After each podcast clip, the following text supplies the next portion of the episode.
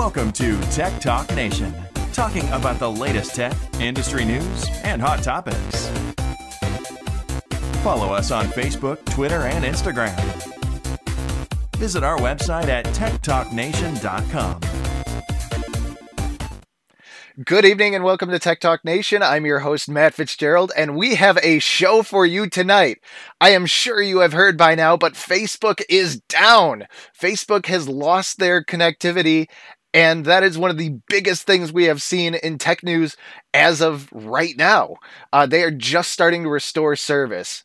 Um, but to get that main story out of the way for you, we got a lot coming for you today. We have things coming from Apple with some new bombshell allegations or excuse me, Facebook, um, some new cool news with Blue Origin, as well as a familiar and fun robot dog making an appearance at a halftime show.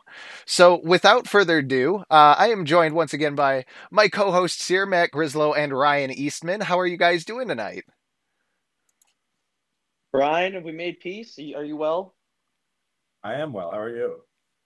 All right. Well, I'm doing well. there you go. There you go. You guys, uh, we're have a lot to talk about on a couple articles today. Uh, had a heated pre-show. We had a little bit of a heated pre-show here. I had a heated pre-show.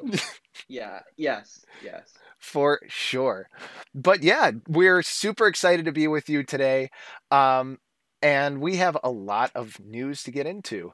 Uh, Grislow, not sure if you want to do your social media um, plug before we uh, get started today, but uh, want to get right into it. Yeah, uh, just follow us on social media. If today's proven anything, it's that uh, you can never rely on one uh, social media service. So we have three uh, social media accounts across three different platforms: Facebook, Instagram, and Twitter. So when Facebook and Instagram fail, at least you can count on Twitter because we did post. So please follow us there uh, to get the news and updates about when we are uh, live, when we're going live, when we're going to be on YouTube. Um, and then also, of course, if you're not watching live, you can check us out on the other podcast sites Apple, Spotify, Stitcher, all those other guys. But uh, yeah, that's it. Fitz. There you go. Well, I tell you one thing if any of those platforms have you log in with Facebook, you may have had a tough time today because today Facebook had an, a major outage. Um, they were offline for about six hours today, um, around one o'clock Eastern time uh, six hours and counting, actually. Um, and basically, I'll, I'll go into all of the technical details about this in a little bit, but there's not much more to talk about. Like, Facebook went offline, one of the companies that prides itself on full uptime and their architectures and all of the things they've developed, that failed today. And I don't know about you guys, but if Facebook could blow hosting a website for six hours at their scale, I don't think any other company uh, should feel that bad about having a little tiny bit of downtime. Fair. They had a rough go, as they say. Yeah, no kidding. Um, to me, actually, the biggest, um, the biggest one for me and I actually think Amazon Web Service would probably be the worst one. And that's happened. There's been AWS uh, outages before, um, and not that uh, too long ago either. The last one. Um, but to me, actually, the biggest impact that this has not the social media side of things; it's the Facebook sign-in side of things, right? There so you, you go. Plug it into all of your accounts, all of your sites, whatever. Um, yeah, when Facebook's down, you can't use those. Um, I totally forgot about that because it happened to me once before, uh, and I was thinking about it today as the shutdown was uh, well, it's still going on. That article was posted last updated like two hours ago. So that six hours is eight hours and counting, or more like eh, two and a half. An hour yeah, and a half. There, thereabouts, but still, something like that. It's a long time. It's like nah, it's like seven and a half hours. Um, thank you guys, Ryan. You said that Instagram's back up, so we're getting yeah, back up, so Facebook should be up shortly. But yeah, um, this is what happens. Be careful with what you uh, what you do for sign-ins. Don't put your eggs all in one basket. Um, I've actually considered, I talked to guys in the pre-show, uh, switching to sign in with Apple um, for some of the other accounts that allow me to. Also, just because it has some extra added benefits um, with privacy on my end. Um, but yeah, don't rely on Facebook, guys, because uh, uh, it could just be down. Well, you wouldn't know when you could get back on. Right, and that that's another thing too. Yeah. You you mentioned like log in with Facebook and putting all that stuff there, like you're really putting your eggs in one basket. And granted, this is a very, very large anom- anomaly. Like th- this shouldn't have happened. Period. That that is it. What did Um, happen? So Well, this the question is why. the question is why, and we'll we'll get to that in a little bit and some uh, theories on that. But here here is my um, outside uh, outside tech expert, I guess, looking in.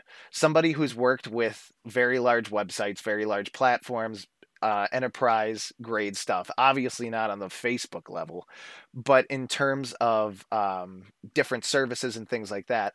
In my opinion, what wound up happening is this. So the way that Facebook does their offers their platform is they create what are called containers. And what these are is instead of having a physical computer on a shelf, they take that computer and squish it down into a image. They squish it down into like a disk basically of all of the operating system, all the files, all of that stuff. But then they take it one step further and they say, okay, we're going to take a specific part of the application and put it on its own computer. So we're going to take like an email service or a login service or a post ingest like a post ingesting service. And we're going to put all of those on different computers and different little systems that we can replace as times go on.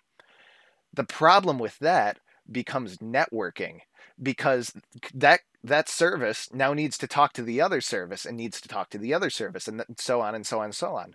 So, if your networking goes down, you're you are dead in the water. You have no clue how you can get X traffic to X computer to do X thing. So, my thought is that there's there's something with the way that they resolve the names that would cause this issue to go up because Hmm. I I doubt they would code in the address for every single other thing this has to talk to. It probably goes into a pool and then gets chosen which one of these computers it goes to. So Hmm. that's my thought. I mean, the way, yeah, yeah. I don't know much about uh, how Facebook's actual structure works. Uh, it sounds way since you're describing it that way, like it's all very compartmentalized. So Containerized. I would, yeah, sure, Contained. yeah, yeah, yeah. There you go. That's that's the technical term. Containerized. sure. I'm using the, I'm using the general term, There you go. but yeah, And I have no knowledge of any terms. I have So approximate this knowledge. is of not my many wheelhouse. So yeah, you'd I'd expect one thing to go down, not it all to go down. Right, and even though that's that's a that's just a layer of the onion there, like um, Yeah. a layer of what's going on within their infrastructure. So Yeah, so like that I that's not a bad theory because I mean you would expect one thing to go down, not all of it to go down at once if it's all Right. just separate. and I feel I my heart goes out to all those engineers who are working overtime right now. Those poor, poor Those souls. poor people Jeez. just trying to trying to get everything fixed and working working their their tails off to to get all the uh, Karens back on Facebook. So uh, here we are today. But anyway, Facebook has had a they've had a rough week in my opinion because I'm not sure if uh, you guys saw the interview. I unfortunately did not. But last. There you go. I've yeah. seen bits and pieces. But for all of those who haven't seen it, last night on 60 Minutes, there was an interviewer with the whistleblower of Facebook who shared a lot of uh, confidential documents with the media. Um, I've her name is um, excuse me, I, I forget. I forget her name. Uh, Frances. Yeah, Frances Haugen. So here's here's the uh, the article here. Um, basically, she had a sit down interview on 60 Minutes and went over all of the um I, I don't want to say all of the the less savory sides of Facebook. And this article written by Gizmodo is pretty biased as a lot of the tech world is about Facebook. Um, however, it did have some very interesting facts in it, and thank you to uh, Grislow, I believe, for for sending in this article. Um, Yep. The the a couple of things that I found interesting that were also we kind of predicted almost on Tech Talk Nation a while back is a couple of the facts. It said uh, the algorithm picks articles that will get uh, that will get you riled up and angry whenever you go on uh, Facebook because that drives engagement, which drives ad revenue. Um, they basically say that they dissolved the civic integrity uh, unit of Facebook uh, right before the insurrection. Um, and after the election. After the election, correct. After Yeah. the election, before the insurrection. And uh, basically, they're saying that the amount of hate and misinformation that they they actually um, identify on the platform is a lot lower than Facebook actually claims. In addition, uh, they talk about the article that we talked about actually about some of the data with Instagram and some of the internal studies there. Um, one of the things that it did mention in addition is it say it says uh, 17% of uh, teenage girls that were surveyed uh, said it made their eating disorders worse. And that was a fact that I don't think we covered on the last episode.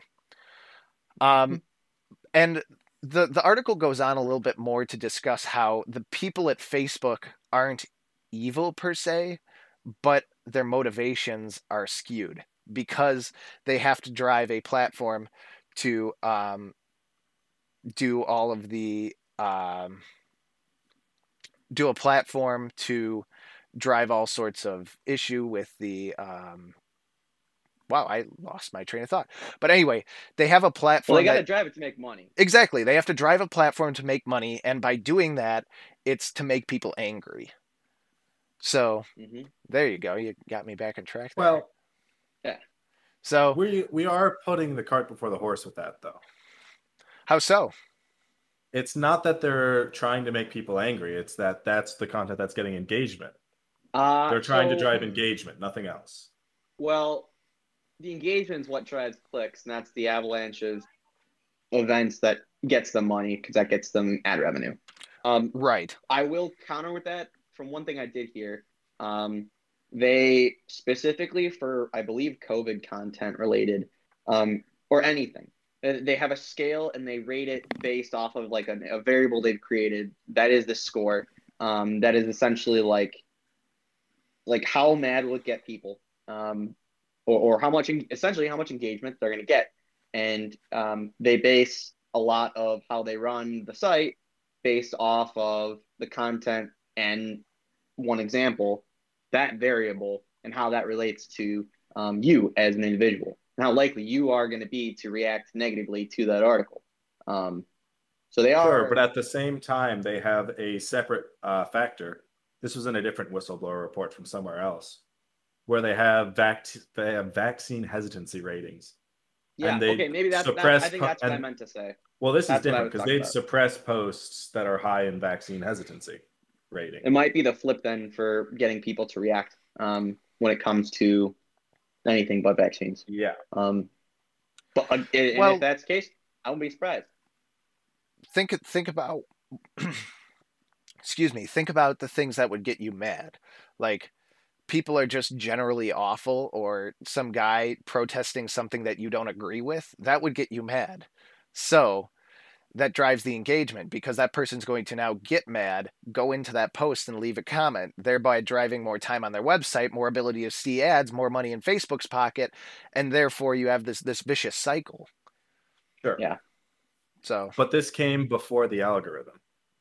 The algorithm responded to what people were engaging with and served them more of it. That's Well- how this whole thing started. Yeah, Hmm. but I mean, I, I just want to Look, interject quickly. With The algorithm's a but- neutral moral actor. It doesn't make moral judgments. It's sitting there serving people what they engage with. right? But interesting. there's no way, and I have an example. There's no way, a bad example. Um, there's no way that it's it's completely um, autonomous or or AI based. Example, um, other Sure, big company. Okay, other big company, YouTube. Um, creators have complained for years now that the algorithm just does not work or it's not effective for how they want or how they can they need it to be to be successful creators. And essentially, they allege constantly that um, the the algorithm serves people um, content it thinks will be more effective than rather than you know what what they would really want to see. sometimes that happens, but they allege it's not often um, the case. The creators have, you know, lashed back at Google, YouTube um, several times, and they've, they've gone in and they've intervened. So to say that there's no way that Facebook has doesn't have some sort of oversight advisory board for this, I, I that there's no way. That's Well, Oh, I'll Untrue. go one further. I don't think there should be an oversight. When I watched this interview and listened to her go through everything, no, no, no, take that look off your face. When I watched the interview and watched her go over everything, you know what? Actually, you're getting Her sassy with me. biggest I'm not gonna take that yeah, look yeah. off my face. yeah, go for it. It's a free world, and that's the point that I'm driving at. Okay. When I watched the interview and watched how she reacted to a lot of the things, her anger seemed to be expressly over Facebook not intervening in a bunch of stuff. Right? It to me it seemed like she was angry that this platform wasn't acting like a platform. So It wasn't it wasn't more um It was acting neutrally. It wasn't Suppressive. active. It wasn't active. It was neutral. interesting. That's so that was my big takeaway from watching it, which was interesting because there's been a ton of uh, whistleblowers that have shown up around Facebook, and this was one of like the first big ones that had that kind of vibe. Most of the other vibes were Facebook's like doing this, they're trying to intervene here, here, here in people's lives. This was the first one I've ever seen where it was like, no, Facebook's not doing enough. I want them to intervene more and control more. there definitely kind- was there definitely was a sort of underlying like agenda that the whistleblower had um and I, that was very apparent in the interview or at least the the videos i saw but still i mean there's no way there's not already an advisory board for for content right, and, I, I and just don't I- I am taking a little that, bit that, that different doesn't track. supervise the algorithm because like my example of youtube it's not just of, of creators whose content just wasn't getting pushed because the algorithm was being stupid it was also from you know people who'd reach out and say hey um youtube kids Sure. you're recommending unsaved content to my kids what are you doing and so they had to step in we, we talked about it i believe last week um, they had to step in and and change things um, Sure. But as a note, that was something that changed, and that's something that actually took a chunk out of Google's revenue when they did that. Uh, this change happened about the time that Susan Wojcicki took over as the, I want to say CEO of Google. And in one of her first big like speeches to the company, she's like, she basically said, "We're done being this neutral. If it gets engagement, we're gonna send it forward in the algorithm. We're gonna take a much more active role in controlling what we let get to trending, what we recommend people, and all that." so that was one of her big pushes there, and it did hurt their revenue. So I'm not surprised that maybe other people said, "Oh, we don't want to take that track." Hmm. Here's here's my thought on that. So let's take YouTube for an example. I I think the YouTube algorithm is very flawed personally.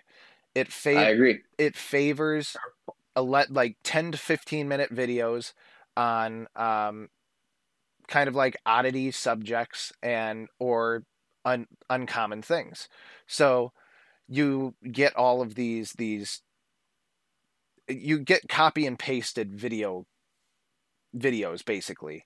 Um they they're all following the same format. They Thousand all degree knife versus exactly um or same same thing with tiktok the, the the challenge culture where these videos where people are doing these challenges are getting pushed they're getting a lot of views they're getting popular is and is tiktok moving that along same thing with facebook all of these things of people doing stupid things that make you angry are they moving that along and i feel like all of these different platforms in my opinion, aren't reacting the same way to that. Google is just like, well, apparently this is the new style that people want. Facebook is eh, adamantly like, no, we don't do that. Like, hey, we're we're trying to keep a safe and clean place for you and making sure you see the things that are most important to you.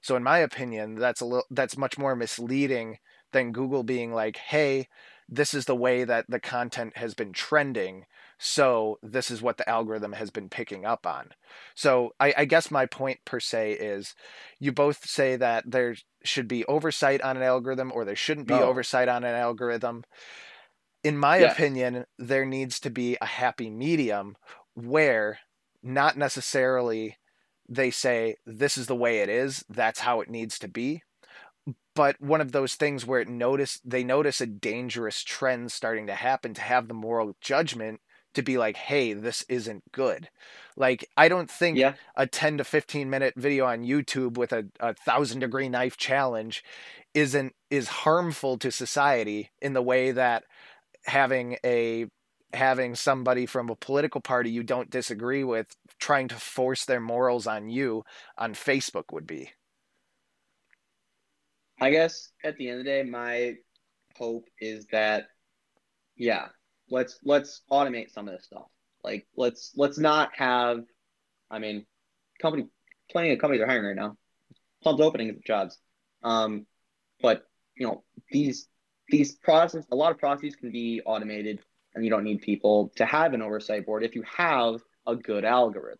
The problem is, and I think I, think there is a point you're making is that um, the the problem is when the decisions that drive the creation of the AI lead it down path that either feature unintended consequences or um, it starts operating um, in ways you didn't intend. okay and And so- interesting and and so I guess with my specific example with YouTube, right?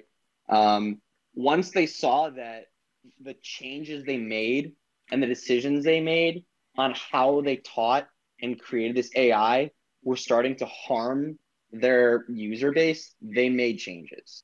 Um, Except it made the platform worse, not better. That's how we got to where we are now, is them trying to do that.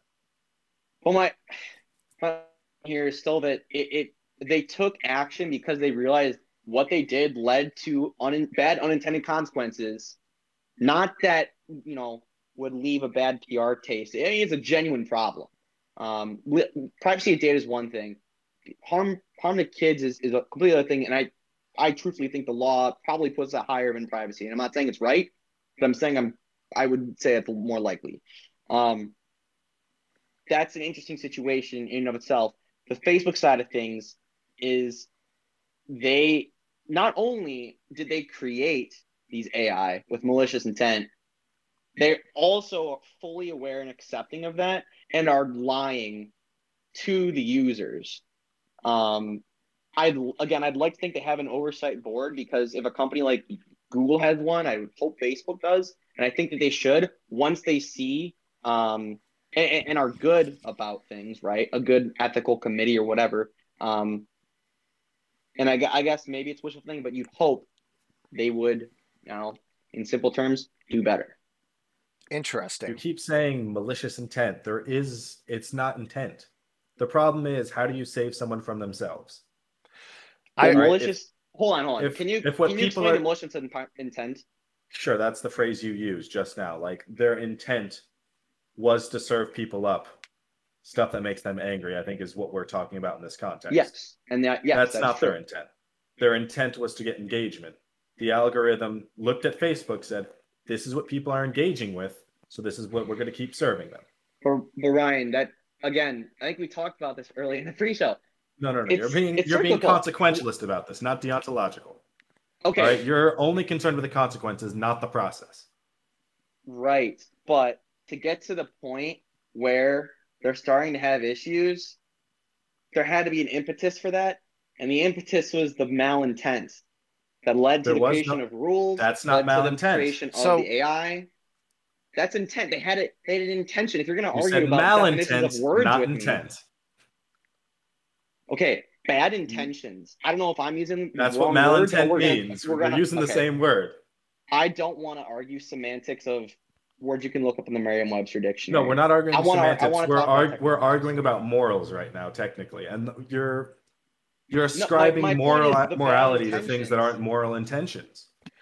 I, I it wasn't a moral intention. It wasn't a Can- all right, bad I- intention. can I it's a- an intention. I, I would like to just clarify my position. I'll say it once more. Sure. And if I will try to make it as clear as possible and explain it thoroughly. If that does not make sense, I'm not sure It is we're making get sense. much I'm of this. trying to explain to you that you're poisoning the well.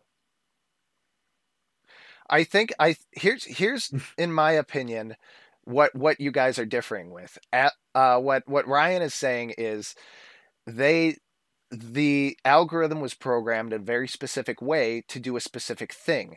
That thing Yes. Was down the wrong path. What Grislow, what you're arguing is they once they saw it going down that wrong path, they should have intercepted and worked with it to or it, it, it changed it to be a different way. So I, I think Not yes and no. Yes and no. Those are two two different arguments I'm having. I'm not sure if we're arguing maybe the same thing here. interesting. Let let's let me try. Let me try. If that doesn't work, I we should move on because it's it's it, it, it's a lot of back and forth here, and it's not it's not going anywhere. It's not productive. Um. Okay. Just So Okay. so we'll, we'll take the Facebook example, right? Um, they knew that that they knew that in order to get more engagement, which leads to more ad revenue and money in their pockets, they knew that they had to keep serving or start serving up more fiery content to the user such that it would keep them engaged and put them in a cycle of engagement because they would always be enraged and mad or upset about something which would lead to that engagement we're talking about that leads to um, because they're there they're they're seeing more ads which is paying the bills and making facebook money they had an intention there their in their their bad intention was I'm going to serve users bad content. That that in and of itself leads to the engagement. Because the solution to how do we get the ad revenue is drive up engagement.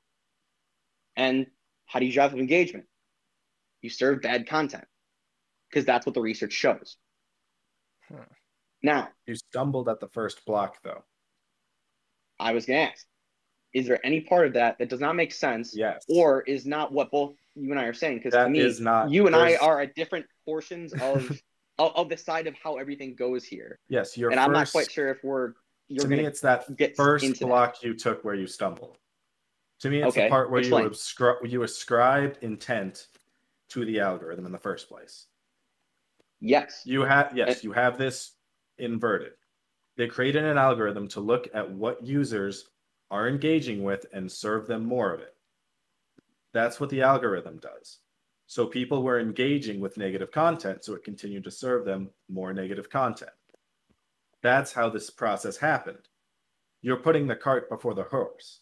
Now you're arguing from a view of consequences. You care about how the what the consequences are, how this ended up being. I'm arguing from a point of having a fair process and letting people take responsibility for their own things. That's where we're differing here. and I, I agree with that definitely and i think that we, we could go on all night about this one right here but i think that in the long run we should we should really work towards holding a lot of these companies morally accountable for the problems that that their their products or their solutions cause whether or not they intended those consequences to happen um, i do think that Mm. in the long term uh, you you should at least have something um, coming off of that, uh, whether good or bad. But speaking of bad, the uh, next article we have is uh, has been called quote a privacy nightmare on wheels by a couple of different reviewers, and this is Amazon's Astro. It is a home surveillance robot embedded with Alexa uh, that is made by Amazon that roams around your house and protects people, I guess. Um, so it's a interesting concept. Um, and but it's people are people are just saying it's like a, a rolling data collection device. What what are your guys' creepy. thoughts on that? yeah, it looks creepy. I yeah, Yeah. you're you're completely right. I mean, here, let me let me pull this up. But yeah, this this thing just looks creepy. I think it's important to talk about this in terms of specifics because I think um, on this show we tend to get very, even if not heated, very concerned with a question of um, is it morally okay? Um, I think especially for this example, let's talk about the specifics about what's going on before getting you know our our own opinions in, because I think it's important. For And sure. Because Well- and because this specific product, I think, presents more problems than in terms of privacy without putting in your own opinion of, of user privacy versus experience um, that most products or other previous products that Amazon or most other companies have had before, or companies like Amazon um, have ever had. Right. And the thing I, I was just uh, trying to find a passage that I found really interested in interesting in the article.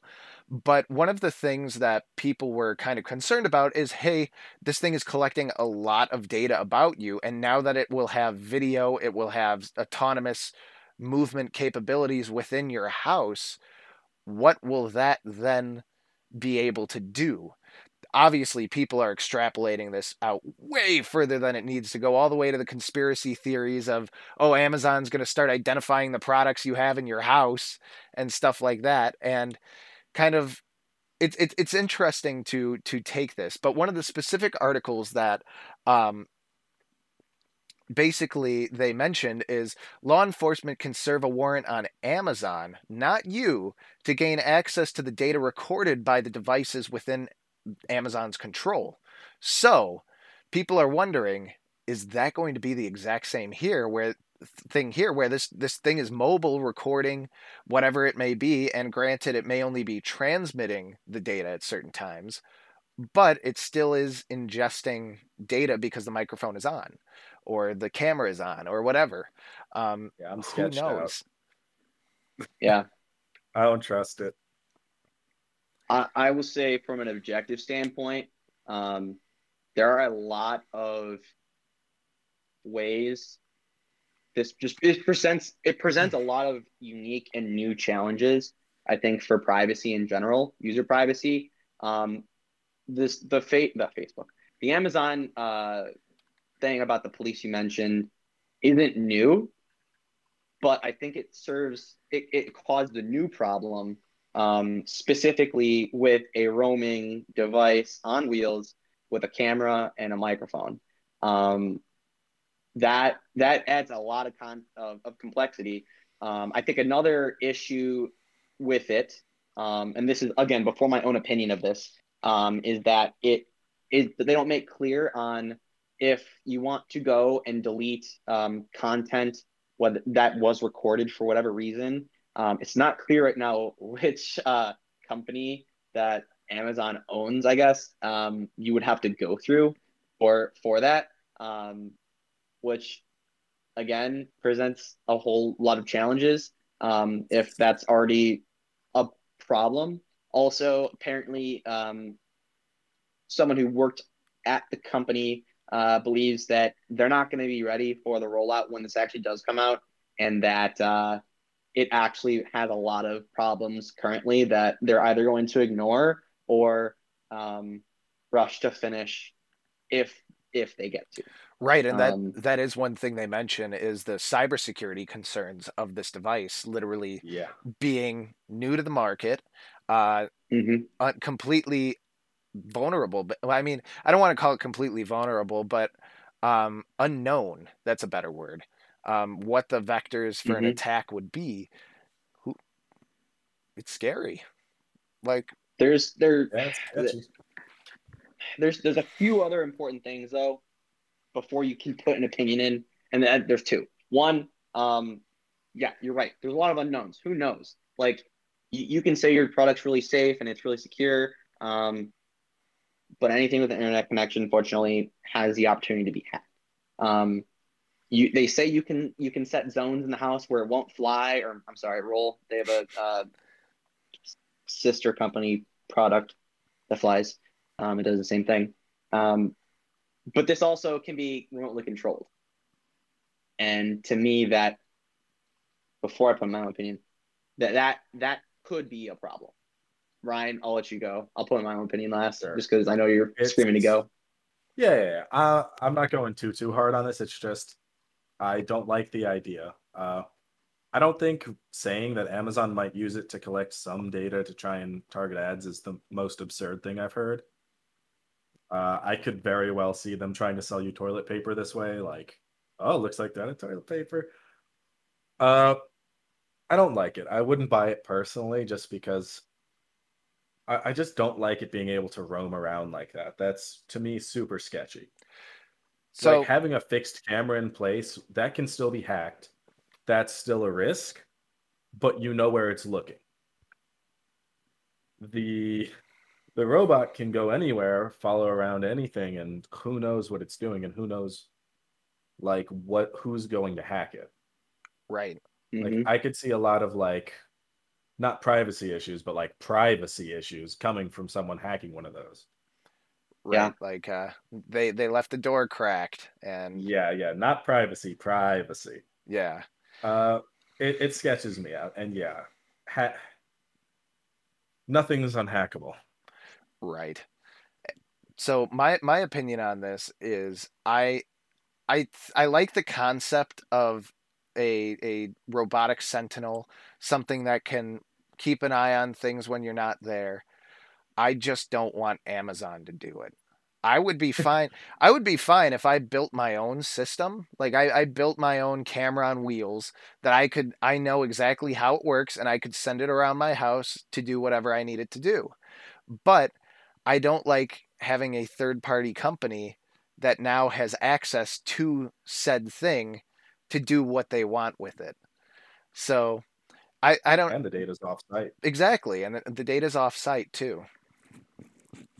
I I would like to quickly just ask you a question because it is somewhat related to your your argument here. Sure. So you don't want a third party device or um, technology in your house where you can be data can be taken or they can do things. I just want to clarify that Both- because there are things like you know home uh, security systems, smart or not, that you know a company manages, like you know, well, I won't say that, but um, you know, a, a family when they when their house gets broken into, um, or or the alarm goes off for a certain period of time, that company calls you, the owner, and asks, "Hey, is everything okay?" They so they know if something's going on. right. I, Um, I I guess is, are you okay? Are you okay with something like that? Is it like the smart devices you have a problem with, or is it any system that's not yours pertaining to security or privacy um, that you have a problem with? Okay, so so I, I guess that's a really good question actually. I guess I that would rephrase my point of view a little bit. I guess Mhm. the so I, I don't have a problem with a company delivering a service that they sell me to do specifically for that. So let's say um, I have a contract with a security company where they they monitor the um, the the home and let's say a window sensor gets broken somebody's breaking in my house through a window they have every right because that is the service i paid them to do to to notify me look at the camera or whatever to see if that's actually a, a violent act the thing i don't i have a problem with is a company who says they're providing a value and then have more control over something that they they shouldn't have. Let's think about um, going back to one of the previous articles we talked about on the show too. Think about the ice cream machines at McDonald's. I pay for I They're it's a, it's a always down. it's a good it's a good analogy in my opinion. I pay for a machine to do a job. That machine does a job. Granted, if it's if it's um, treated the right way, it's doing everything the right way. Um, but it it's also sending telemetry data or whatever over to another company. I didn't sign up for that bit. I just signed up for a machine that does what I tell it to do and does it well. Um, with something like this, this Astro robot here, um, I want it to be a Sentinel. That's great and all, but how is I I don't know what the company that makes the robot now has access to. It's it's in a way it's a fear of the unknown. When I when I put something in my server rack um, and install some software, excuse me, I know that my my my family photo archive will use this specific piece of software and it will not talk to this company, this company, and this company. It's just going to remain within my network because I'm not allowing it to even access anywhere outside. So, say like it's not the smart devices I have a problem with. It's the unknown amounts of control that third parties have that I have a problem with. It's it's the level of trust, I think. Yes, yeah, that's a good that's a good way of putting Be- it. Yeah. because and and the reason I say is because using that same logic, even for a, a very simple, let's say for example, surveillance system, where there's fixed position cameras and door and window sensors. Um, that company, you're paying them to do them a service. Yeah, you're not signing up for it, but that's not to say they don't already have access to it. Right. And So, in my so what I'm hearing from you is it's more of a level of trust. And I Exactly. guess my follow up question is: Is it that you don't trust? Which is it is it fair to say you wouldn't trust Amazon, for example, because you feel that they have made so many errors with their own um, handling of privacy and sensitive data? Is that like how you're informing your decision? So let's let's let's go back to the security company analogy. So there's there's Sure. two types of security companies that you could basically work with. The one that manages and responds to incidents, and another one where you just put a backup of your your security camera footage offsite, and if something happens, you now have the footage somewhere else. With that Sure. comes a level of trust, like like you mentioned. If I put the security camera footage offsite, I trust that they won't look through the backups um, if I hire them to manage and respond to sec- like security problems, I fully intend on them looking at that and doing what they need to do to make to deliver the service that I paid for. With something like Amazon, I know that they like their their AWS is secure. Like as long as it's configured correctly, it's secured. There's the quantifier. Nothing's any- unhackable. Right. Re- let the, good point. Reasonably yeah, yeah, secure. yeah. Mostly. Um, but it's just some of the stuff where for me at least there's always an unintended consequence that comes with that so Sure. let's say um, this robot sends out um, as it's driving it sees that i have a big ding in my uh, my black cabinet. And now all of a sudden amazon uh, is suggesting like those felt tip pen furniture repair things. Like is it harmless that it it saw that? Yeah it's it's it's a ding in a cabinet. Oh big whoop. But it's the trust that i put in them to keep that data safe and not retarget the ads directly at me. I mean granted that's a that's a pretty big long shot but same thing with with voice recordings. Like okay they we send a voice recording to amazon when we want something to get done through through alexa. Um, they will they may use that recording for um, quality assurance or whatever. I don't trust them to use it reasonably with the identifying marks removed Okay. The other thing is, I think it's the Sentinel robot itself that's a little extra sketchy. interesting mm-hmm. Other things you can confine them Yep. to like known. You know where this is going to be. You, you know, if it gets hacked, this is what's compromised. This is where it is. That's not like as comfortable a boundary when you have this thing that moves everywhere. Yeah. A fixed camera, you know what areas the fixed camera can Hmm. see. Uh, window sensors, door sensors, you know that that's what they sense. Uh, that thing can move around. Even if you have a smart home device, odds are it's in a specific room, and that's where its microphones can pick up sound. I think it's the mobility of it that makes it a little extra uh, iffy. yeah, I and I I agree. Um, I I've been trying to not put an opinion in this yet, but I can't. I can't. No, I can't it. not. I, this is my time. Um, I guess my point that I wanted to make before giving my opinion is, um, it seems like for both of you, um, which I think is fair for anyone, I mean myself including.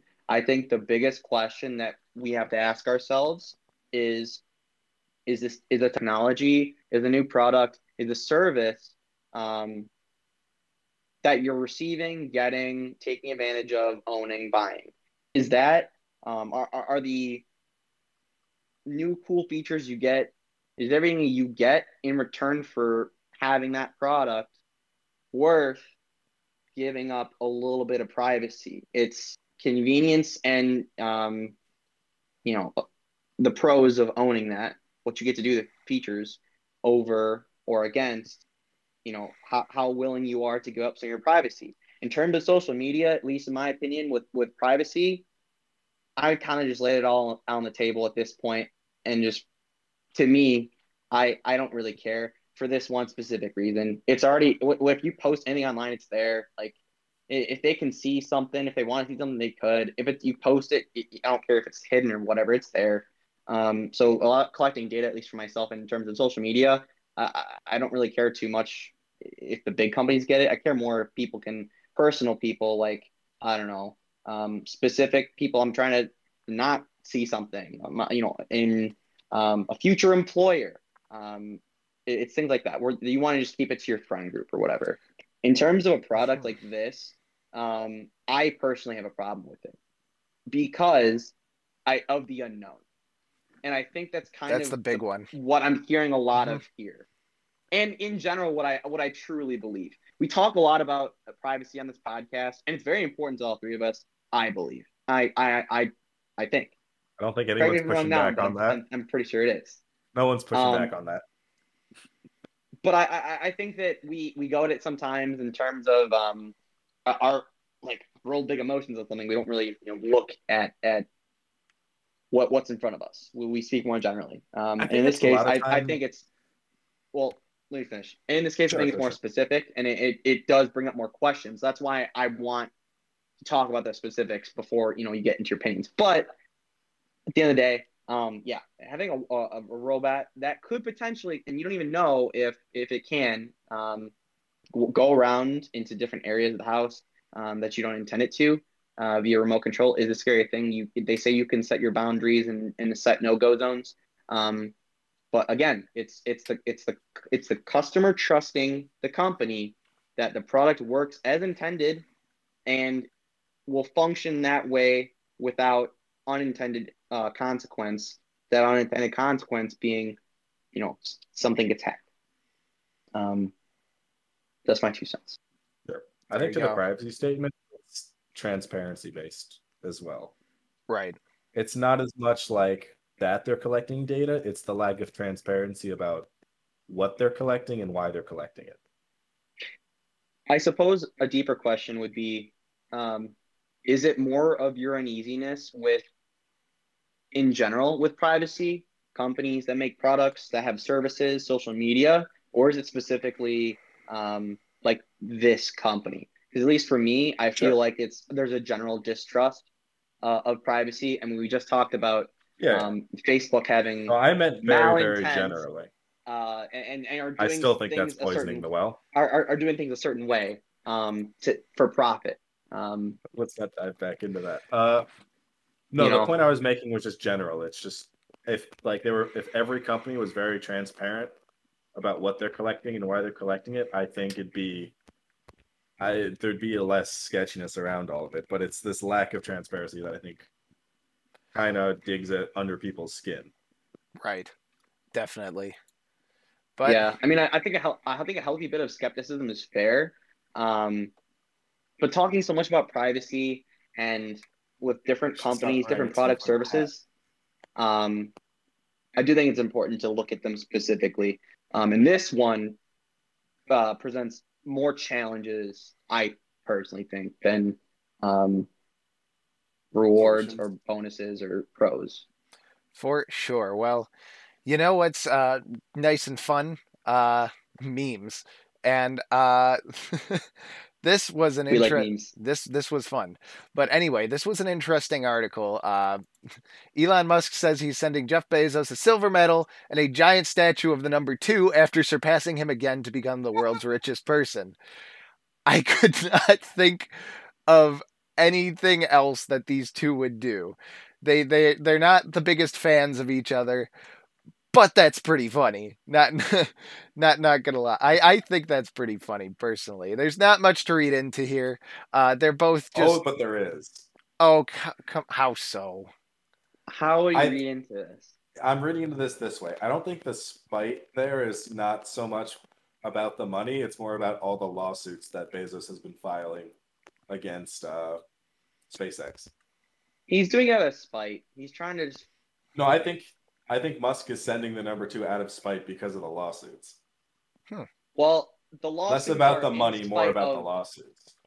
To me, what I see in the whole Bezos v um, Musk is Bezos v. Musk arc. yeah, is that Musk is not only is he just he's winning in general, he's winning recently. Like and when I say winning, I, I'm I, it's not that I'm trying to pick a side here or not, even though I sort of have my own side.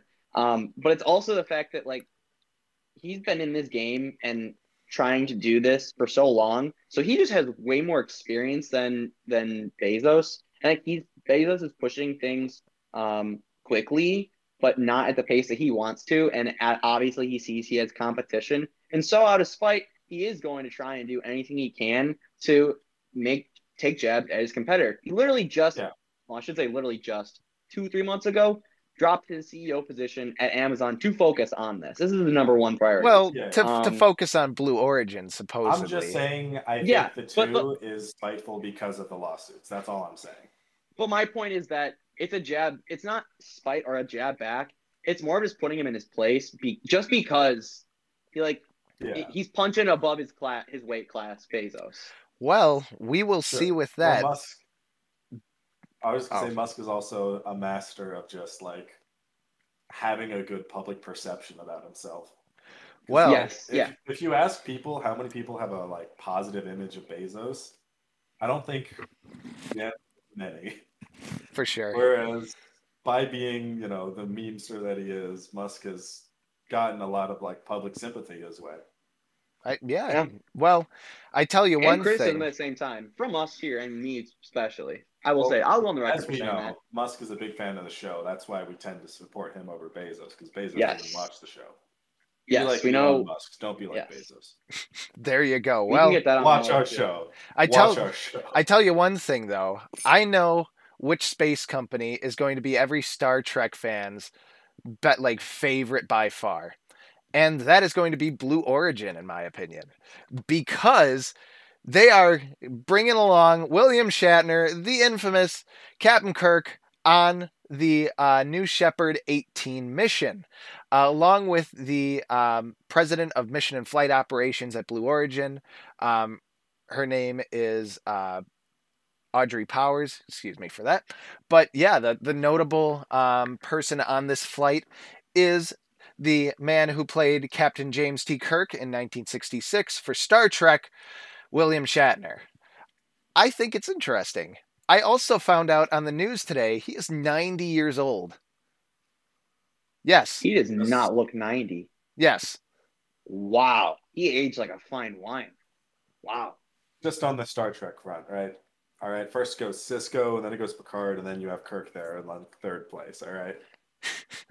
All right, I That's didn't. a hot take. I'm not a huge Star Trek guy, but all I know is Captain Kirk. That's a hot take among Star Trek people. Most people like I- Picard. I think I'm not a Sisko's the ultimate either. Chad. But I mean, Uh, let me just flex my nerd creds real quick. I, I mean, Uh, I, I got I got one question though. Um, I guess two questions. One, um, when was this flight planned? We just talked about the two of them kind of exchanging jabs and either in jest or trying to file suits. Um, SpaceX just came out came back uh, in a with, with a capsule successfully after a three day um, orbit of the planet, doing all kinds of studies as well up there. That was more impactful and meaningful than quite literally anything that Blue Origin has done, even this year, and that includes its one flight um, that did not orbit the planet um, and was not nearly as impactful as um, as uh, SpaceX's. So my question, my two questions are: How recently was this scheduled? Um, and also, is this going to be a new trend of the two companies going back at each other, um, trying to get star power and uh, celebrities um, to fly their missions to try and boost in their their company in terms of stock prices, in terms of public sentiment. Um, because this think- does like why? I, I, I yeah, I guess like Yeah. of, of course Captain Kirk, right? But my, my next question is like, okay, are they gonna ask um, you know, George Lucas or um uh you know, Luke Skywalker, um, Mark Hamill to, to go and fly on the next Crew Dragon mission? I don't know. I think that's an interesting point. Actually, it's it seems to me at least that uh, I don't know. SpaceX might have won that round too because I, at least speaking for me, I don't know anyone who like at least anyone in the younger kind of age groups who still kind of cares about Star Trek. It's fallen to the wayside really, really heavily. I don't think any of the new Star Trek properties have really like landed with really wide fan bases the way the originals did. Uh, whereas I think maybe having that scientific mission on SpaceX might have garnered more public attention just because I mean I don't know anyone like in our age group who has even watched the old Star Treks other than me I guess but whatever Need, needless to mention too, the stuff with with SpaceX was number one raising money for charity, and number Yeah. two, the another mission was really to to get women into to STEM majors and interested in space and all that stuff too. Um, that was one of the really really big pushes on that. Um, I I don't know. I think that in in this specific case, I think that Jeff Bezos and Blue Origin are trying to um, appeal to another market. Uh, maybe the people who are interested in sci-fi, but not necessarily the realities of space. Um, I think it's it's pretty cool to get uh, to get um, William Shatner up there with um, with some of the other engineers and some of the people who are working on the project as well. Um, just number one is being an older um, an older gentleman getting up there, kind of I supposedly setting a record for the oldest guy in space, and also just Mm. like kind of kind of I, I don't I don't want to say like like fulfilling the the the the sci-fi thing, but kind of like, hey, I'm a sci-fi actor who actually went to space. Like that talk about method acting. I I, I don't know. So Maybe you haven't seen some of his uh, more recent work where he basically has like his own History Channel show that's kind of I don't Ancient Aliens would be an unfair comparison for it, but it's basically it's a history show channel called like The Unexplained or something. I think I know what you're talking about. Yeah, interesting. Not the most scientific thing. Yeah. Ah, never mind. Yeah. I, I, But I just find it funny that, that the follow up to SpaceX just sent three or four, whatever it was, people, I think it was four, four or five, uh, people up to Four. space. They orbited the Earth and did experiments. What's the best follow up to that that we can come back at? We're going to send the oldest, one of the most famous, recognizable people up into space. Oh, yeah, he was also in sci fi movies. So this is coming full circle. I I I again I, I like- bring it back to this like stupid pissing match that the two seem to be having. Um, just just because it's so close. Um, they they just finished the documentary and I believe it came out last week, and this is happening tomorrow. Hmm. It it to to me, there's no added value that this brings. I, I know that's kind of their goal is to bring more people into space but he I know has more higher ambitions than Richard Branson, whose sole mission it seems or, or main mission currently is more of a tourism route. I mean, Bezos was fighting for government contracts and lost to Tesla. I'm sorry, to SpaceX, SpaceX. Elon Musk. So he's already mad. Um, and, and trying to, to, to compete. My question is, is this really like a competitive move? Is this strategic? Is this just them? Is this just them further proving their concept and their technology, considering they've only had one test so far where they've sent people to space? I don't know. Oh my But to me, this doesn't really further their agenda Shatner. much more at all. I don't think it does either. Even for like the inspiration argument, like if I walked up to like 30 Zoomers and I asked them who's Captain Kirk, I think maybe two might know. Maybe. Hmm. Interesting. Yeah, I, I don't know. I, I guess it just it just doesn't make sense to me as a move for the company, Un unless the reason is to prove that their thing works. And let's be honest, considering they already put uh, three or four people in space once this year already, um, hopefully that means their system's validated and works. I know everything with aerospace is really wonky and things can go wrong very quickly and with not much um, time to react or or just freak freak nature accidents affect aerospace. I understand that. Um, it just doesn't seem like to me, and I hate putting it as like a risk reward type deal. Um, but honestly, they really are not to me not getting much out of this. And in my opinion, there's more of like, okay, we need to make sure this this mission goes well because if it doesn't, not only are we gonna literally we could potentially kill a man, we could kill one of the most famous people on the planet. What if they oh. Like, it, like, that- and, and, and that's not to say that, um, you know, the people that went on the previous mission, um, who were nobodies, or the SpaceX missions, um, are nobodies, and that their deaths would not matter because, God forbid that happen with either of those companies, especially SpaceX, considering what they're doing. Oh my God, they would lose so much public support, funding, their contract, NASA, or the government would either be revoked or put on on you know on the back burner. Um, it just doesn't seem like they're either a Amazon or I'm sorry, Blue Origin's either being a ambitious enough or really thinking about um, using their technology uh, effectively, or or really trying to further their company goals. Dude, imagine So- though if William Shatner dies on that flight.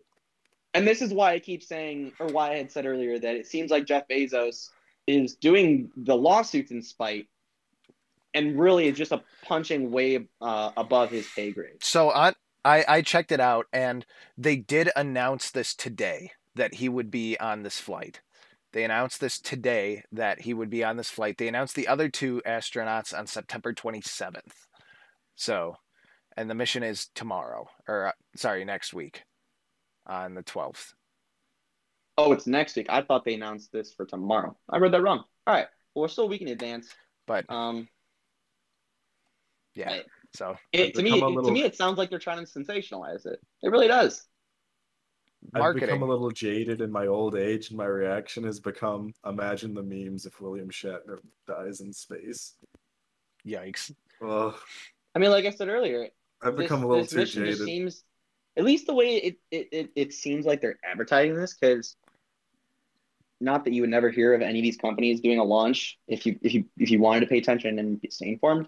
But the fact that all it took was William Shatner going to space for it, you know, buzz about this mission to actually pick up, um, kind of tells me two things. One, people aren't really interested in Blue Origin, and two, this was most definitely done on purpose, announcing it today, um, as opposed to when they announced the other um, other people. Now that could be because of scheduling conflicts. That could be because they didn't know if the launch was actually going to happen, so they didn't want to like pencil William Shatner in, and it didn't happen. Um, he's a celebrity. I don't know, but yeah, I, I'm going to talk in circles as long as I keep talking. It's, it's For stupid. sure. Let's move forward. Yeah, definitely. Well, anyway, uh, our next article is a little bit of, um, I, I, I think an op-ed more or less. It's rooted in kind of fact. Um, but anyway, it's about uh, an op-ed on Apple's fortress of secrecy is crumbling from the inside. And long story short, it goes into all of the details about the work from home fiasco and how it appears as though the Apple workforce is starting to lose their trust in the leadership of Apple. Um, is there anything else you want to touch on that article, Grislow? I think the biggest, the big takeaways, uh, there's a few. One is that um, it's amazing to see a shift in company culture so rapidly, and it seems in this, in Apple's case, to be due to Slack and the ability for what I suppose to be um, most a lot a large group of very uh, isolated uh, teams now having access to each other. And communication to each other reliable communication to each other centralized communication to each other.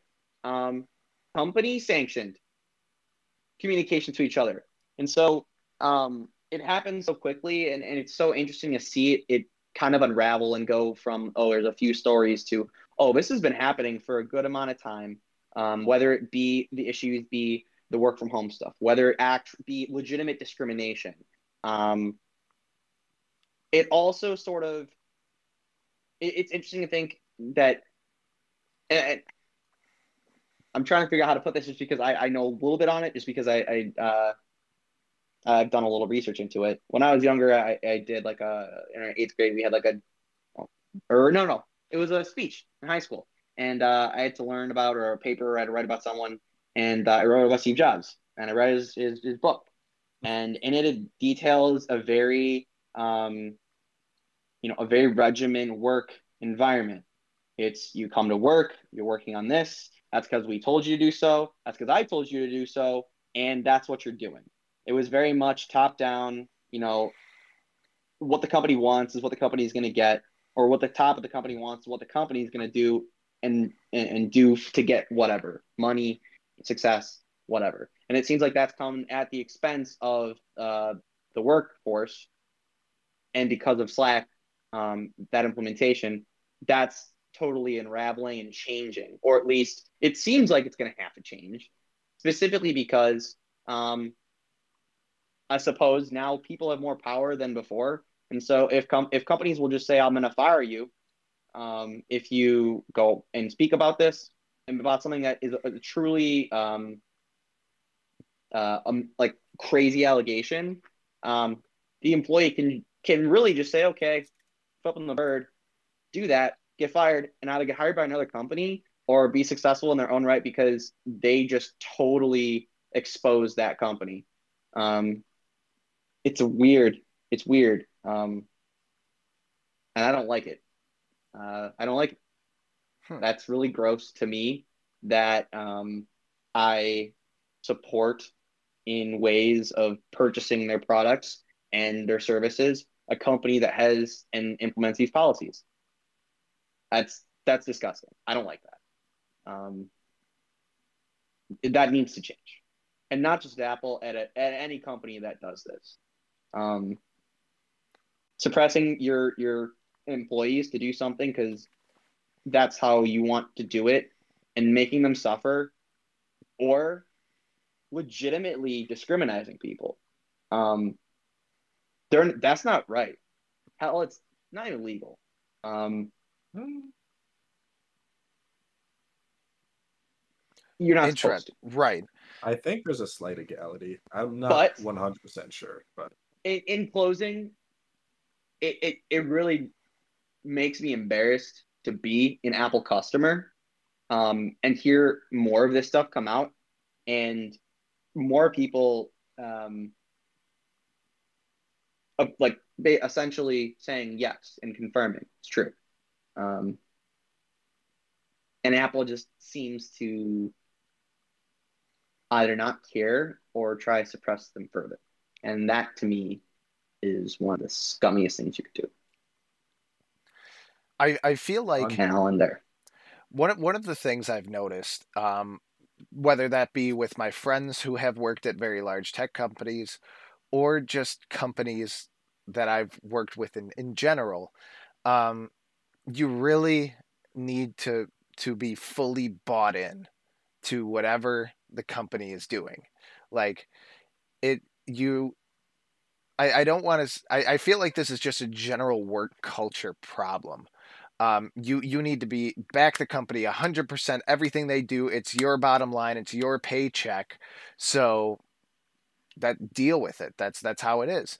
And in my opinion, I don't think that's that's the right way to go about it because everybody's different. Everybody has their own opinion on stuff like that. Granted, that's why you have managers to make decisions, to do things, uh, stuff like that. But I, I feel like because of the work from home culture and the way that the the workplace has shifted because of COVID, there's not as much of an ability to give a feedback in a anonymous, non-public way where you do have groups that start on Slack of people crapping on a company or something like that.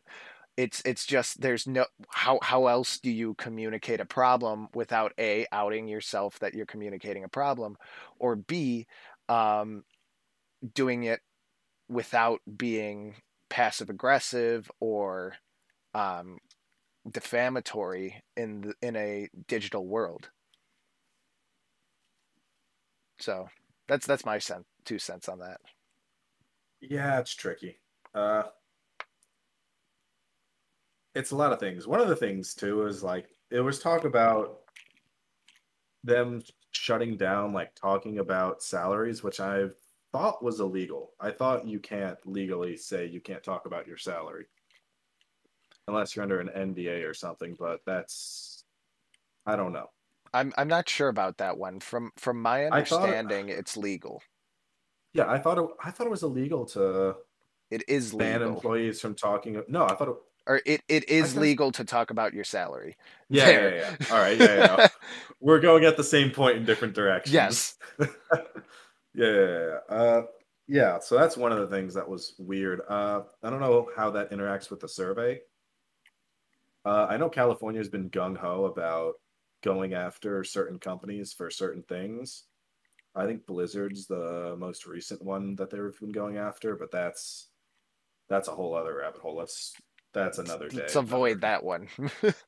Well, that one's like, do you have an hour to run down the whole story to get context to talk about it in the first place? right.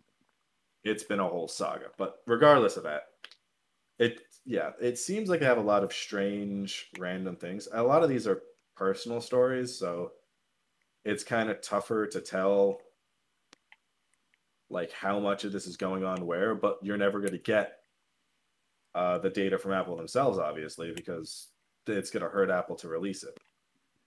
And you hit it right in the head there too, but they don't want it released. I mean, one of those Yeah. personal stories was that there was a group trying to trying to have an internal letter sent to get to, to just to ask questions about what happened in a certain situation, and that that document was was leaked, and that was a mistake. And at least the group that had read had written that, that letter did not intend for that to get out. And because that letter got out, action was taken. It's more swift than allegedly would have happened if it was legitimately internally handled. Yeah. So not only does it seem that Apple has a, com- a bad company culture, they also seem like they'll truly only act on something if it becomes public. And that's a pretty per- perverse, pervasive company culture. Right. I, I mean, yeah, I'd rather they not do that, but I've, I don't know, I have a whole other take on a lot of stuff like this where it's, I mean, there's a ton of companies using basically sweatshop labor and all that, basically like a ton of other stuff. So, I don't Yeah, know, I calling guess out you're right. companies for like small things like this to me almost seems. I mean, obviously it's still an issue, but Right, and and you have, you have a really good point too. E- even with Apple, think about the the Foxconn factories or their India factories Yeah, or yeah. stuff like that. People don't Yeah. realize that like it, it, it is incredibly sad and incredibly awful, but people take their own lives at these factories. And it's it's not like it's a it's an out of the ordinary occurrence. It's it's relatively common. But you it's it's just some of those things where oh yeah, you, you you mentioned that and um there's there's so many other bigger issues to fry um yeah. oh yeah, so- sure. But I mean, obviously, you know, all this is still issues, and Oh, they're what- probably yes. breaking laws we have established. I I'm not a lawyer, so I can't tell. I We're not lawyers. We're I'm- not financial I'm mostly- advisors. yeah, yeah, yeah. I am mostly sure you're allowed to talk about your salary. I'm pretty sure it's illegal to ban it, so it is legal to talk about it. right. I think I'm mostly most, sure about that.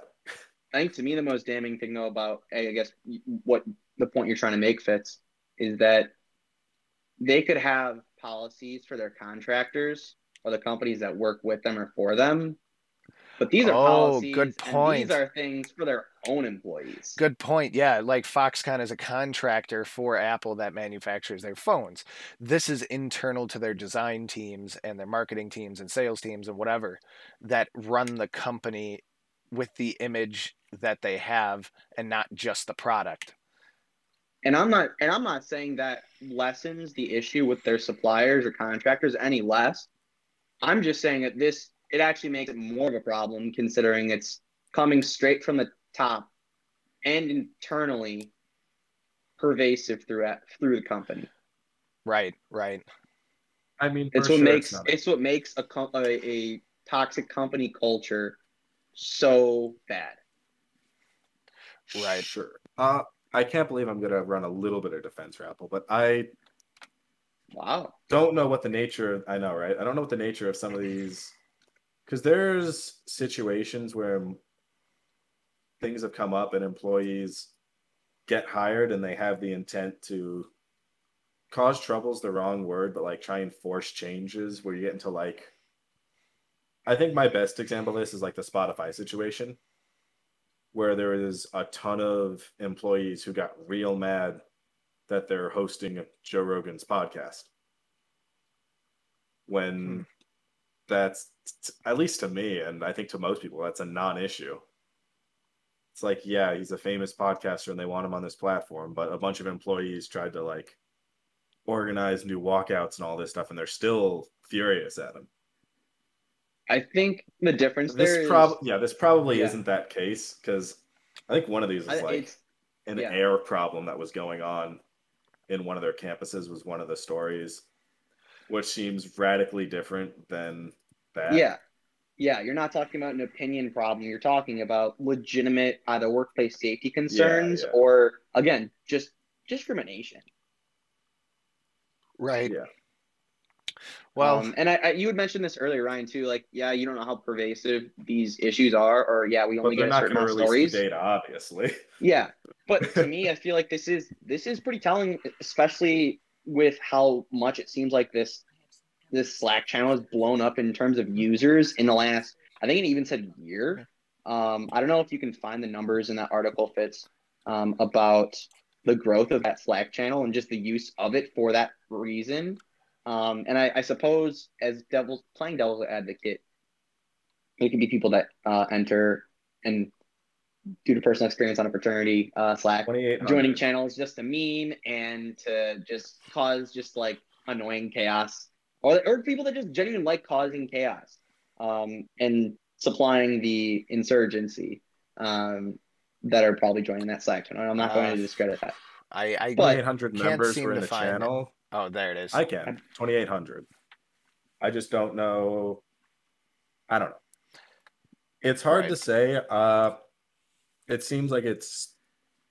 I mean, that's just normal though. Like employee organizing to me mostly is what that seems like, which is pretty much always a good thing Yeah, because it's Right. that. Yeah, I because that kind of organizing too doesn't suffer from the uh, sketchiness that unions can fall to.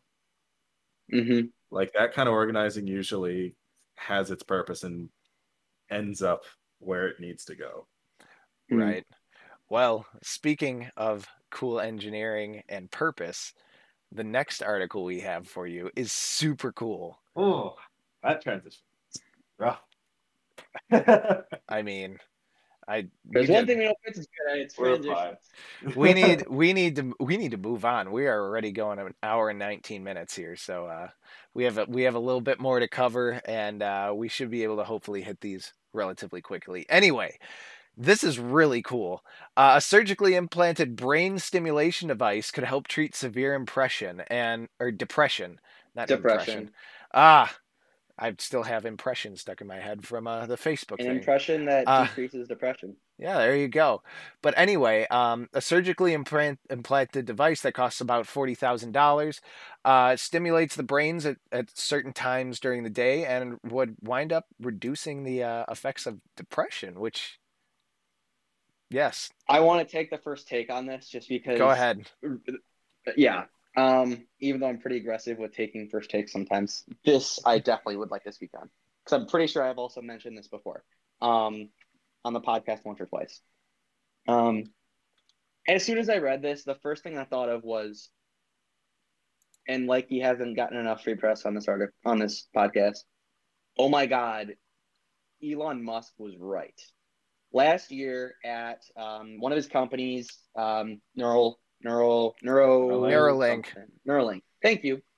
Uh, he unveiled essentially what is exactly this device, and just mentioned that it's possible that it could potentially be used for this exact purpose.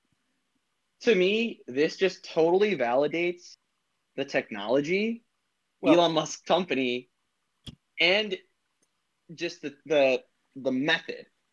And to that point, it was theorized at the at the time that this could be done, and it's very it's very uh, simplistic. This study is very simplistic, and that claim was bold, and that was a year ago in October, last October. A year later, we have a study showing that works. To me, this this excites me more than anything else. That and we talk about how technology can ruin people's lives all the time, take away all of their privacy, like today. This gives me hope that not only are we turning the corner on advances in medicine and um, treatments for diseases, but that technology can legitimately help and improve people's, um, you know, th- their lives.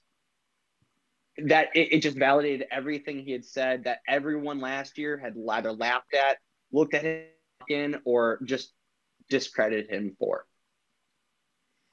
Interesting. It personally, this article blew my balls off. That's the first article in a long time. Great time. message. great, That's great blown- message. That's blown my mind. It's blown my mind. It- it, like, I, I, none of you feeling the same way? I- am I really just that jacked up? Great personally? message. I'm gonna be a stick in the mud for the set for a second because that's one of my Damn many it! jobs on this the corner, show. Ryan. Come on. that's one of my roles on this show is to be a little bit of a stick in the mud. It- Uh, it- your role is essentially to be I- my perfect foil, which you are. why, why do you think I asked both of you guys to come on? No, but I it t- it's less shocking to me because I've known about a similar uh, technology for a long time. Uh, one of it's considered a more last resort thing, I guess, because it doesn't always work. But they do we've mention known that. for a long, yeah, we've known for a long time. One of the treatments for depression is there's a way of stimulating your brain with electricity, where I guess they just shave your head, they attach things to the right spot, and they get or I they might have to go in your skull. I can't remember. I can't quite remember, but basically, this is a treatment that has existed for. I, I can't give you the timeline. I want to say a decade, where So they run elect. Yeah, yeah, yeah. It's not like it's old or anything. It's fairly new, but they run electricity through your brain, and sometimes that helps as like a long-term solution to some forms of depression. And this seems like the continuation of that, obviously to like I guess the next level where if that didn't fully fix it, but it fixed it for a little bit, it might be able to continually fix this. Yeah, I, I definitely think this is some, Uh, something that's. Re- oh, go ahead. Sorry. oh no no no! My last bit is I'm always sketched out by anything that gets put in someone's brain. Okay, I expected that. Alrighty. Yeah. Uh, Uh, I'm all uh, listen. I'll start bringing like a roll of tinfoil to my desk when we do this, so I could put it on. But there yeah, you go. Yeah, that would be that would be an appreciated prop. it'd be funny. That would be funny. it'd be a good bit. But uh, yeah, They- it is cool. I like it. I like the idea, I guess. If it's on a closed circuit. Yeah, that that's that's something that I I find this fascinating. Um, mainly not necessarily for the Neuralink reasons that you mentioned, Grislow. I just find this fascinating because um, I'm just hoping that throughout these projects, throughout these research projects, throughout this this hardware that people are installing in their brain, we are starting to understand more about how the brain works. And just Yeah. the the more we can understand about the thing that does our thoughts, the more we can understand about how we are the way we are and how diseases happen and how you develop your brains and how all, all of this stuff that we can't understand right now like as, as that becomes more and more clear like like think about where neurosurgery and any form of brain treatment has come in the last like i don't know 50 years 60 years and how we're able to save people who have major strokes or major um, brain damage um, and are able to um, I, I wouldn't say live a, a normal life but a better life than they would have lived without the treatments that we've been developing. And I'm hoping that as we continue to nurture this technology, we continue to see it grow. Um, the more we can gain insight into the brain and hopefully cure some of these awful, nasty diseases that take so many people. Yeah. As So- well as early detection for like Alzheimer's and those kind of stuff too. True. Yes, I exactly. mean, as, long as this operates similarly to what um, they were speaking of in, in Neuralink presentation last year, and it seems very similar, especially with the uh, hardware, uh, the electrodes being inserted into a portion of their brain to uh, incur electrical stimuli and um, effectively either suppress or change the electrical uh, overall electrical signals in that area of the brain that cause those problems. Um, it- yeah, it seems very similar. And um, yeah, I, I'm hopeful, and it seems like it's hopeful that it can be used and applied in other situations, considering they were trying to do um, like epilepsy research and suppression with this Ah. and found that it would actually uh, prohibit or uh, Stop. lessen the or stop completely the effects of um, you know depression. yeah. Yeah, definitely. Yeah, it's And it makes me interesting, though. hopeful. Yeah, Uh, for for sure. now, it's a lot more expensive than uh, the other form of it, which is I can't remember what it is. It's like I want to say it's like two weeks to a month worth of like electrotherapy, Mm. something like that. That's like the old way of doing it. I guess this is something you'd put in your head. I think it'd be probably a more extreme situation to want that, but Right. They said it's about forty thousand dollars. yeah. So well, yeah, that's their what- their yeah. unit, their version. right. Well, I'm uh, yeah, right. I've said my piece. There you go. Well, Well, I'll sa- I'll save my uh, what do you call it? uh oh. No, what's the word? Tinfoil hat conspiracy theories. No, no, no, no, no, not conspiracy theories. My uh warnings. I don't know. I'll come up with another word later. You're, yeah, there there you go. Another the the next story we have for you I'm very excited to go into this one. Ryan will appreciate it. Uh I know you were very Can I make the same joke I was making earlier, or no? uh Probably not. We'll leave that joke off air. uh Just go to Yeah. town on this one. I know you're happy about it. I already done this last one. No, no, no. The joke I'll leave off air. no, Oh, I, I yeah, don't no, care. not the I don't I, I don't care. Well, I don't even know what the joke is, but uh, you you you do. It's trust me. whatever. Uh, anyway, Japan broke the world record for the fastest internet speed ever, and they they transmitted 319 terabits per second. That's doubled the previous world record for the fastest internet speed of about 7.6 million times faster than the average internet speed in the U.S. This is enough speed to download nearly 80,000 movies in a second. Um, yeah, and they use uh, fiber optic cables, and uh, yeah, uh, that's that's pretty pretty pretty much it. Um, it's fast, very fast. So um, yeah, it, I I want to see this everywhere so bad. I think that's still like 39 terabytes a second. It's a terabits, yeah, so three hundred right? So divide by eight. divide by eight. Yeah, Yeah, so I got like 39 ish, almost 40 terabytes a second, which Yeah. is terabytes per Oh. second. That's that's like I wonder what every book ever written. I wonder how many bytes that is. Well, let's see. Um, I'm gonna do some napkin math. Because like the way I'm thinking of this right now is like you could transmit all of human knowledge in like three seconds flat. Like to Okay. put that into perspective. It's got to be more than that. So, um, just to put it into perspective, Much more.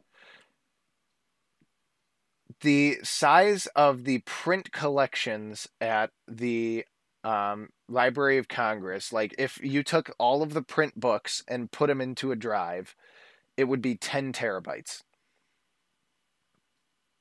That seems Yeah, this is, surprisingly so what this slow is saying or low. No, with this, or at least what I'm reading, this is Quora, so you know, whatever, take it with a grain of salt. Uh, let's see. The entire British Library, which is the largest in the world, is 14 terabytes. So let's If you obviously, if you cut out the illustrations, so you could transmit the entirety of the library in roughly 2 seconds. No, in like half a second. 300 divide so it's like 40 terabytes a second, right? Yeah, and Or- that's so- oh, duh, I did my math wrong. That's why. So I'm in bad less at than math. Two seconds, that's the entire British Library. So let's just double it to be safe and say, yeah, you can transmit every book ever written every second, excluding illustrations, obviously. I see this article in the same light and re- frame of reference frame as I do with things that are more my speed um, in terms of technology, for example, battery technology, more specifically, mobile battery technology. Um, it's amazing that they're able to do this, and I'm not going to take that away from them at all. Let me just say that now. But, There it is. And this is a big, big but. How much money does this system cost? Yes. Who's it available to?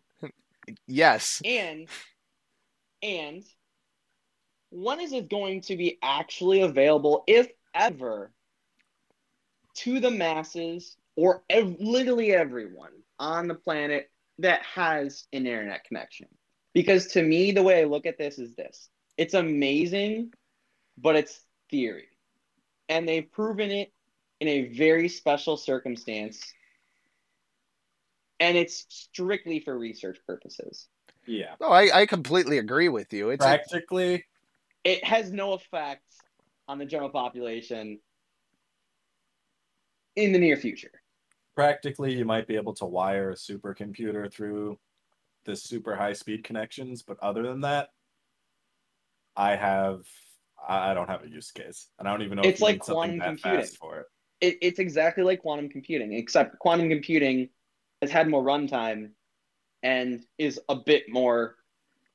I don't even know if accessible is the right word to use, but there's more time and research and examples of quantum computers.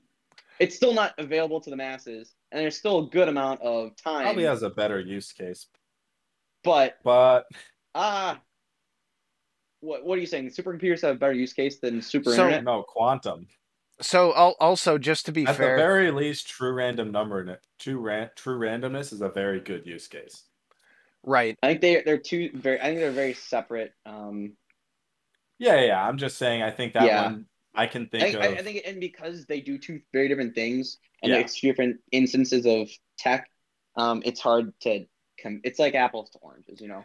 Right. Yeah. Also, just quick side note, uh, this they transmitted this over eighteen hundred miles of cable. Granted, it was all in a in a spool sitting there, but it was eighteen hundred miles worth of fiber optic. So That's still not bad. Yeah. That's To- really it's, long. It's even more experimental. I mean, it like y- you can't get more controlled than I have an entire spool of eighteen hundred. Uh, what was it? eighteen hundred miles. meters. Miles. 1800 Miles? miles. Miles. Wait, hold on. Yes. Here- here- question. here's my the pic- immediate follow-up question is: How big is that spool, and how big are the? I mean, granted, this is probably only showing part of it, and also we have no frame of reference, but and probably probably looks like this is Did someone make a typo? So It's again, it's very 1800 impressive miles. on paper and in a study. Very impressive. But again, at least in terms of my take on this and my opinion on this, I to say it very simplistically, I don't care. I don't care until it it has an impact on consumers and the general population. Here, here's their Someone make a typo? here's their piper or paper piper For over a distance of three thousand and one kilometers. So yeah, thereabouts. That's so far. Yes, That's like from North Carolina to Indiana, 700. So that's most of the way to the from east to west coast. If you took a straight line, obviously, but I mean, insane. yeah, that's That's, that's, so far. I guess it granted. is fiber Like optics. It's like- the speed yeah. of light. and like Grisla Actually, said, that- it's controlled. That It's might be like- what's letting them do it. Actually, the length. incredibly it's like you can't you can't do much more to to keep error and outside influence out of it Well, the length Pretty might much- be what's. loctite Here's me spouting a random theory. That long distance might be what's letting them get that speed It says in this demo they have they used multiple bands. Mhm. Mm. They used right multiple splice different them No, in, no, bands. they put them together at the end at the source Still, here's the- my theory, receiver. right? No, that no, kind like of distance. like multiple mean- wavelengths and uh transmissions. Yes. Oh, Yeah. they're doing it in. yes Yeah, but they yeah, had to that's they had fine. to, Yeah. they, had, to, they have to parse them out at the source and Sure. then put them together back My at the other, other end the receiving end. one of my theories, anyway, is that that distance might be to their advantage, right? Hmm. Because it's a fiber optic, so you're encoding everything in light, which I think the charitable way to describe light is faster than we can imagine. Hmm. That's the strong way of putting it, but it's very, very fast. So maybe by adding that extra length, they actually end up giving their transistors more time to react to like every pulse. That's a wild theory. I didn't read the paper, and you Oh know, yeah, I I'm gonna have to read the the paper in more detail, but it looks like that's they're just a random theory. it looks like what they're doing is they changed the arrangement in which they actually transmitted the data. They have more more distinct fiber cross sections. It looks like. I'm yeah not, I'm not yeah. entirely sure though, but um, from yeah, there's there's four there are four fiber optic cores. So Yeah. Yeah, what they did was they they essentially instead of sending everything as is, they just pieced it apart, and in that way they were able to obtain these crazy fast trans uh, transmission speeds. My question is, um, what what's the parsing, or how long does the parsing out and the piecing back together uh, portion of that happen? Because yeah, you could transfer the entire uh, British Library and um, the con- the the, the was it the con- the Congressional yeah, the Library Library Congress. There Library you of go. Congress. Thank you. You would do it really quickly. If if you if that's how you if that's the method. But the the the piecing apart and putting together portions of all of that data, the two ends of the this that they they didn't mention, um, I think are more important. Yeah, I, I agree with you, and I, I think that it's definitely one of those things where um, we will we will have to see about what what comes from that too, and how uh, if they're gonna they're gonna do that. Like it's pretty cool. Like um, it's gonna take a while to process, but I just like, the Ryan, that's when you that's when you introduce your crazy uh, quantum computers. No, yeah, yeah, yeah. That's when that really comes in handy. Kinda. I don't know. I would say that more so than a standard computer. To process all that data, Quantum isn't necessarily faster, is the thing. It just has more like states to work with. right. It's very strange. Like quantum computer right now, I imagine, is like sending the entire computer science industry into like a headache. Yes, hmm. Yeah. because Trying to figure out how to work with this new state. instead of zero and one, you could have like 0.6 or 0.4. Like Yeah, yeah. it, it's it throws I am everything on its trying to- head. Exactly. Trying to get that into like a workable format to create new programs and stuff, I imagine is a nightmare. But true randomness is great. Right. That's what's really cool, I think, about it is just true randomness. Well, you know, Uh, I don't know if you talk to anyone on the uh, the Tesla software team that deals with uh, autopilot. True randomness is not their their best friend. well, Well, yeah, I'm not for that, but for things like, say, data encryption and decryption, it's really cool to have that. Because it's, I don't, I don't want to go into the long explanation, but computers don't generate random numbers. They're not capable of it. right. Well, anyway, um, you know what else uh phones aren't capable of? Uh save What's that? uh Love? being anonymous. Uh and uh a new study revealed that iPhones aren't as private as you think. Once again, somewhat of an oversensationalized headphone or headline. Um but long story short, um I think There the was a- subhead is probably the better. yeah, the subheader is Description Yeah. from. Yeah. Android phones collect more data by volume, but iPhones collect more types of data that a new study finds. So basically, what wound up happening is some researchers, um, I, I forget where they were at. All it said it said Trinity University, I believe, um, basically set up what's called a man in the middle attack. And what they do with that is they basically take a phone and a laptop, run a software called Wireshark on that laptop. And what they do is they simulate as if the laptop is a Wi Fi network. So they connect the phone to the Wi Fi network and basically record any of the traffic that comes from the phone going out through the laptop. So, what they did with this study is they basically figured out hey, um, Android phones collect a lot more data by volume, but iPhones collect a lot more data by data type. So, excuse me.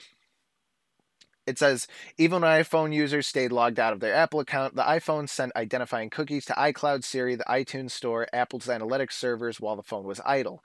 It sent information about near di- nearby devices sharing the same Wi Fi network as well, which I find this Mhm. really interesting. Um, on Android, they do the same thing. Excuse me. Um, but every like 20 minutes, basically. Um, iPhones do this with or without you being logged in. Um, same thing with Android. But the thing that I found interesting is they they were very similar in what what was coming back and forth between um, the datas.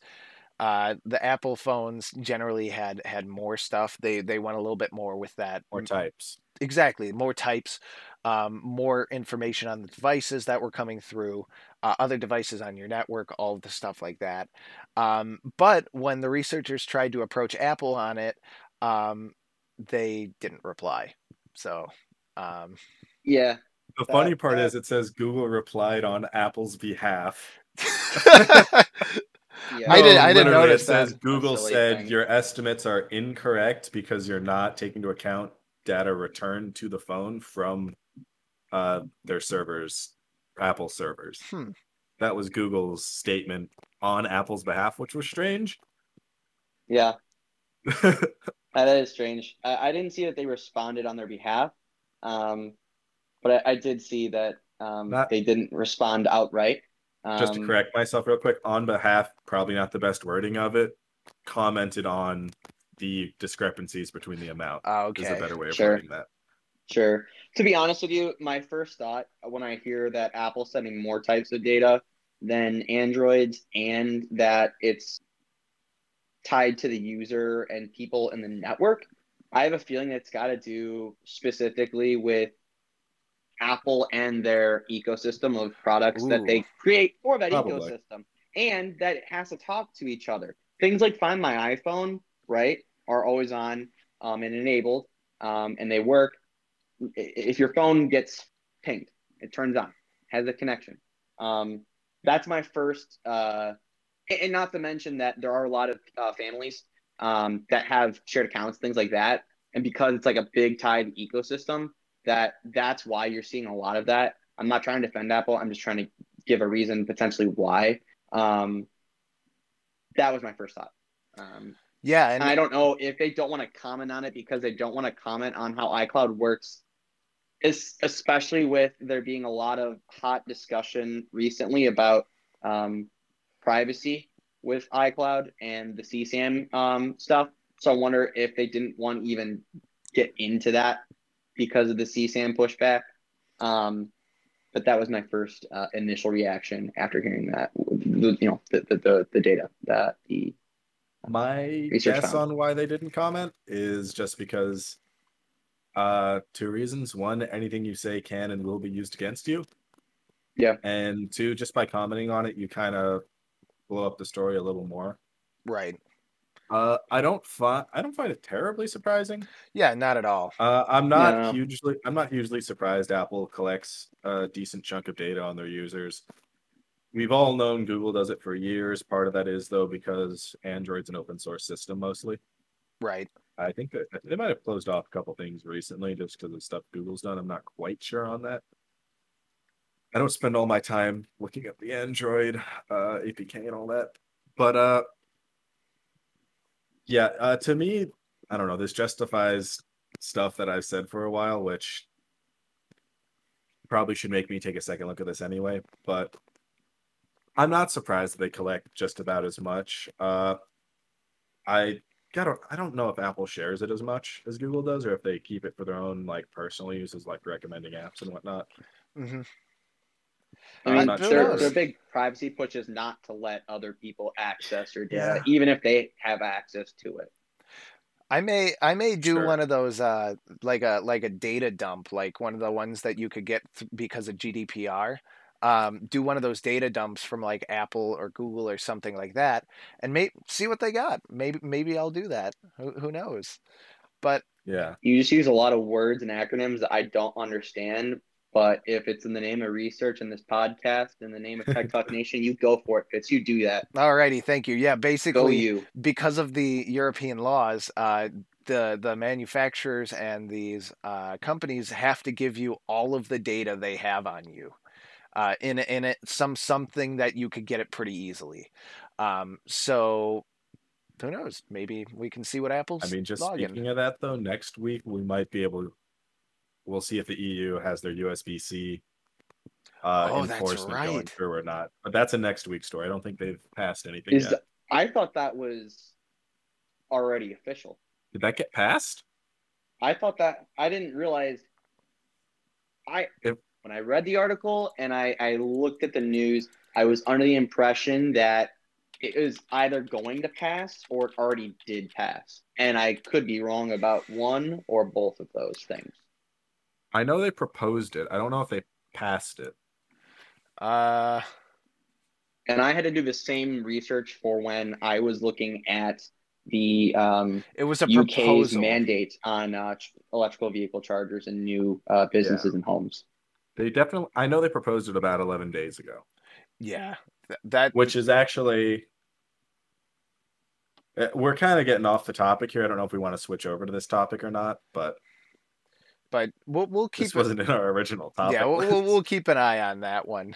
That's Yeah. for sure. Yeah, But one yeah, thing back to the topic at hand, or next. the whatever. next we'll we'll go to our, our last topic for tonight. So you may yes. be this is going to be very oh, fun. Oh, I remember my first take on this. Ryan, you and I can just smile. We can end the podcast happy and not arguing. okay, but much like you know how people choose to interact with content on Facebook, I like being mad. oh All boy. right, Fitz, oh jeez. Okay. it, So please. I can't have one little bit of happiness. no. Ugh. Ah, jeez. Uh, anyway, the last article we have for you tonight, I've Grislow sent this one in, and I am so happy uh, because we are all huge college football fans, We are all huge Boston Dynamics fans. We are all huge Spot Robot fans. What And happens? engineering fans. and engineering fans. What happens when you combine all three? You get one heck of a halftime show.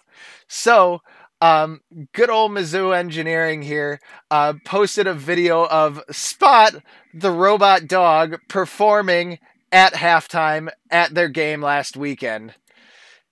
Can you blow it up? Here, let me let me blow that up here. Um, here, let's see. This should work. Oh, I lo- this is just Yeah, he's going going to town, little guy. Uh, you go.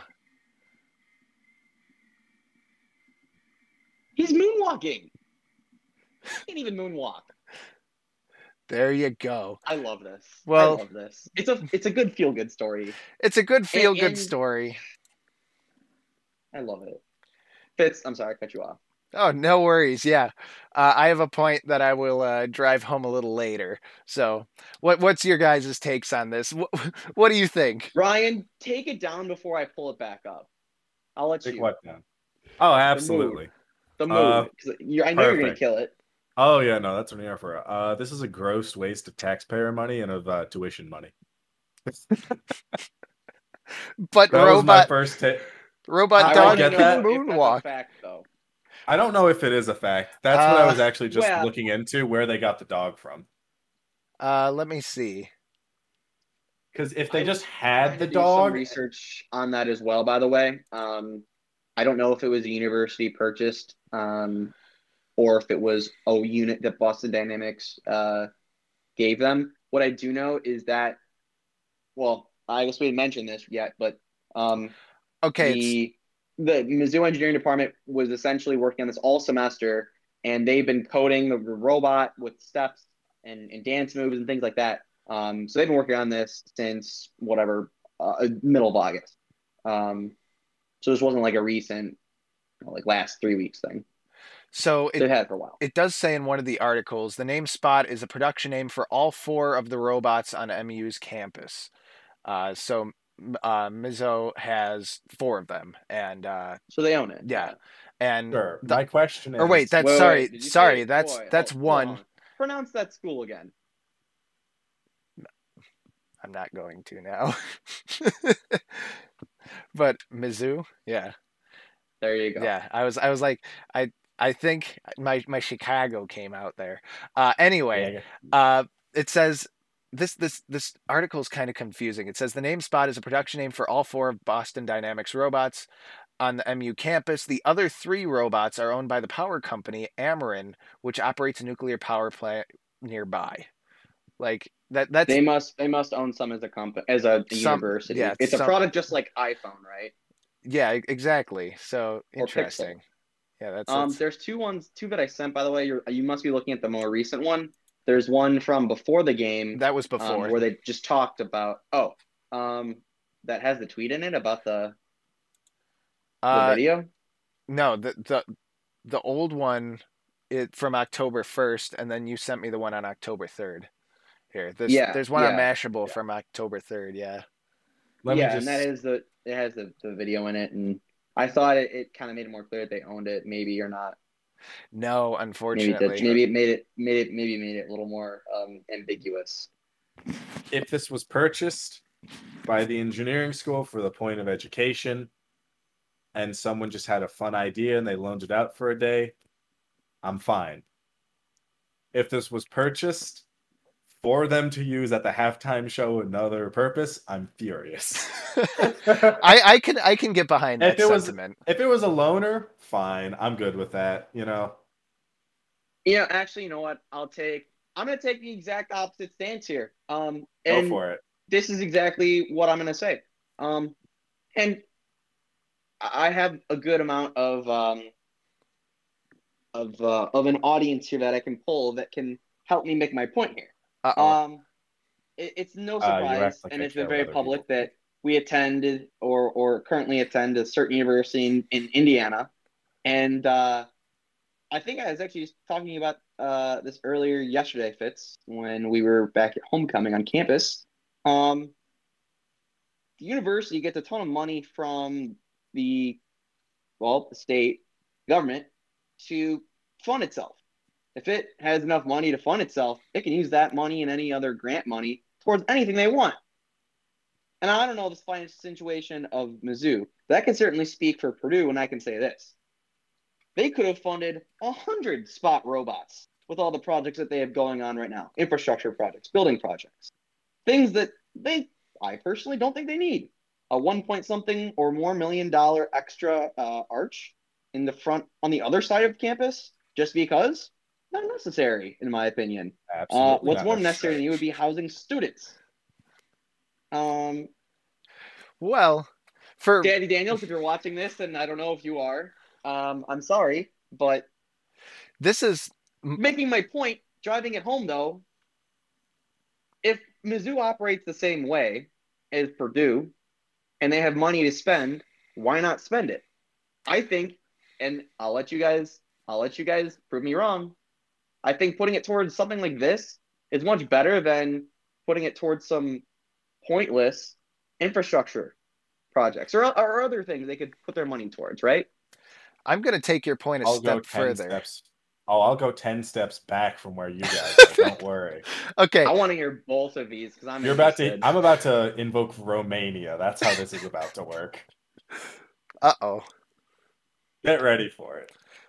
Who's going first? No, he's going first. Okay, I'll go. I'll go one step I'm okay with forward being outnumbered. and say, um, at that point, why don't you just build your own? Uh, I don't know, build your own hardware like a real engineering school would. Because Okay, but that would have- that would have an educational come out of its own purpose. company. So like, like I could justify that though. That would have an educational purpose Correct. involving students in that. Yes. That I has a purpose. He's I gone will- the complete discretionary route. I will one up you by saying why reinvent the wheel. why were Not to mention they are the the, comp, the point of of these robots is also trying to figure out what they can do, and and this is in effect like a a, a case study. So I understand there's a, definitely a benefit there because they had to learn how to code it and and and make it move a certain way. Like they had to position. uh, They also had to figure out how to position people in the field around a robot who knew exactly where he was going and what he was or it, what where it knew where it was going and what it was doing. It's moonwalking in the middle of a field. Like, Yeah, I know. It's amazing. like, okay, I understand. Like, yes, you're that that's cool and everything, but at, at a point, what becomes the educational value of reinventing the wheel? Let's design a robot that can moonwalk on the 50 yard line of You've the missed football this stadium. point. He's gone complete discretionary already. Okay. No, no, okay. no. The engineering school was the ones, the students who were recognized, who did the help. They worked on this. It Correct. It wasn't like they hired they hired Boston Dynamics to do this for them. They took the robot and the hardware and the software and So, made something of it. With I love it. with my You've very already gone so far though that I have plenty of room to work. what with my one last so- one last point. Okay. My my last point on this is from my understanding, based on several Michael Reeves videos of how Spot works, is basically all of the movements and all of the um, actions that a Spot can take are pro- pre-programmed into a Python API that they could just reference and create bit. a script off of. Um, my my point is, if they made their own hardware, they could get the full experience of doing everything from doing the the physics calculations to um, making a, a machine that will literally moonwalk rather than just telling a machine that already knows how to how to do it. Great word. So Doing At the same time, reverse though, I mean, that- I- I- to get it to move.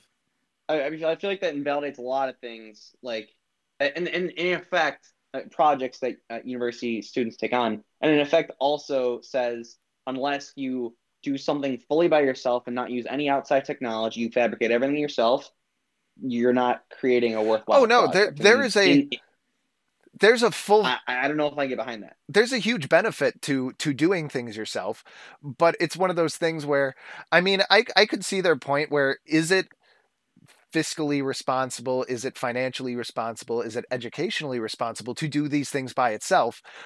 Like do these things from the ground up.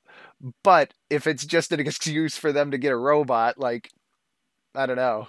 Like I mean, to your, to your point of a, a, a university that knows what they're doing to, to make their own thing, I'm not trying to talk down here. Let me be very clear. Um, but this didn't come out of a university with Oh a no. top 10, 11, 12 ranked nationally program. Hey, I'm I'm not detracting from the fact at all. It was cool as heck to see. That is for But to that sure. point, yes, it's amazing. That's awesome. Now, please ruin the fun, Ryan. Absolutely, that's what I'm here for. Oh You've gone boy. full. Di- you just went full discretionary with like, oh yeah, they should buy ten of these. No, Well, I, did, I didn't say they should buy more. you said I'd be fine if they bought ten of them. That's a direct quote from you, uh, not ten minutes ago. I'm not sure if that was confused with we could An buy 10 of them never and had the money to. Here, But, here's my okay. whole thing, right? Uh, college is stupid expensive, and it really shouldn't be, and it really doesn't have to be, and it's unnecessary expenditures like this that cause those types of things. It's like the constant building of needless buildings. We don't need these arches everywhere. We don't need like we don't need most of the stuff that gets built on a college campus. That's why things are so stupidly expensive. If you look at another country, like for example, Romania, that's where I was getting at that. Because I used a long story. is I used to play video games with the Romanian guy. Uh, uh, yeah, yeah, I talked about him with this a couple times. When you look at a school there, uh, school there is dirt cheap. It's because they have classrooms, and then they have whatever labs are necessary, and that's it. They don't have anything else. That's all they have. They have the necessary things for an education. And you pay more if you have to use more. So, like medical students pay more because they need access to labs, they need access to cadavers when they're learning like how bodies work.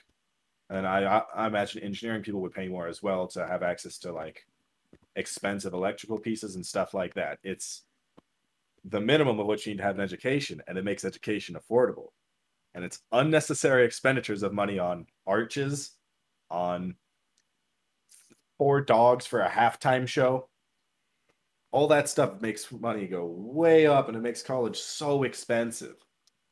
And money that gets made off college football never gets passed back to like the college to make it cheaper for the students. I would like to counter with one or two points. Um, as an example, um, Purdue has froze their tuition now for an entire decade, Sure. um, ten years. So the cost to the students has not gone up. Um, also, um, speaking, and you're an engineer as well. We have extra costs as well as the other specialized majors, pro flight, whatever, Yep. um, that are associated with our education that other students do not pay, but we Sure. have to because we need specific resources, labs, equipment, whatever. Um, so we we do that. There are universities that already do that in the United States. Maybe not No. all of them, but they already do that.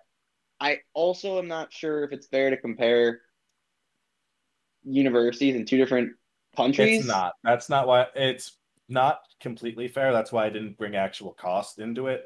I was speaking more abstractly because different value. because yeah, because there's a lot But of I can tell that, you. that work itself into your end your end uh, price. Yeah, sure. tuition. I mean, you listen. I'm very much a bare bones person. A lot of the stuff that uh, colleges end up investing in and spending money on, to me, looks like a complete waste. And like, yes, tuition is frozen, but it is frozen above forty grand a year. Like, it's not like it's a trivial amount of money. It's not like it's frozen at like ten grand a year. It's frozen at 40. Uh, A little over 20 you- grand a semester. you sure it's probably not more closer to It- and this would be for in-state students, but Like like be 38. 30 a year? My I- friend's I- state students like 12. Yeah, it's it's relatively affordable for an in-state student who's staying Yeah. not at not on campus. It's it's yeah. what I would consider relatively pers- affordable. Yeah, we have a skewed perception of everything too because we all studied out of state. Sure, but they also have uh, what do you call it? Quotas for out of state students able to be able to fund the university properly.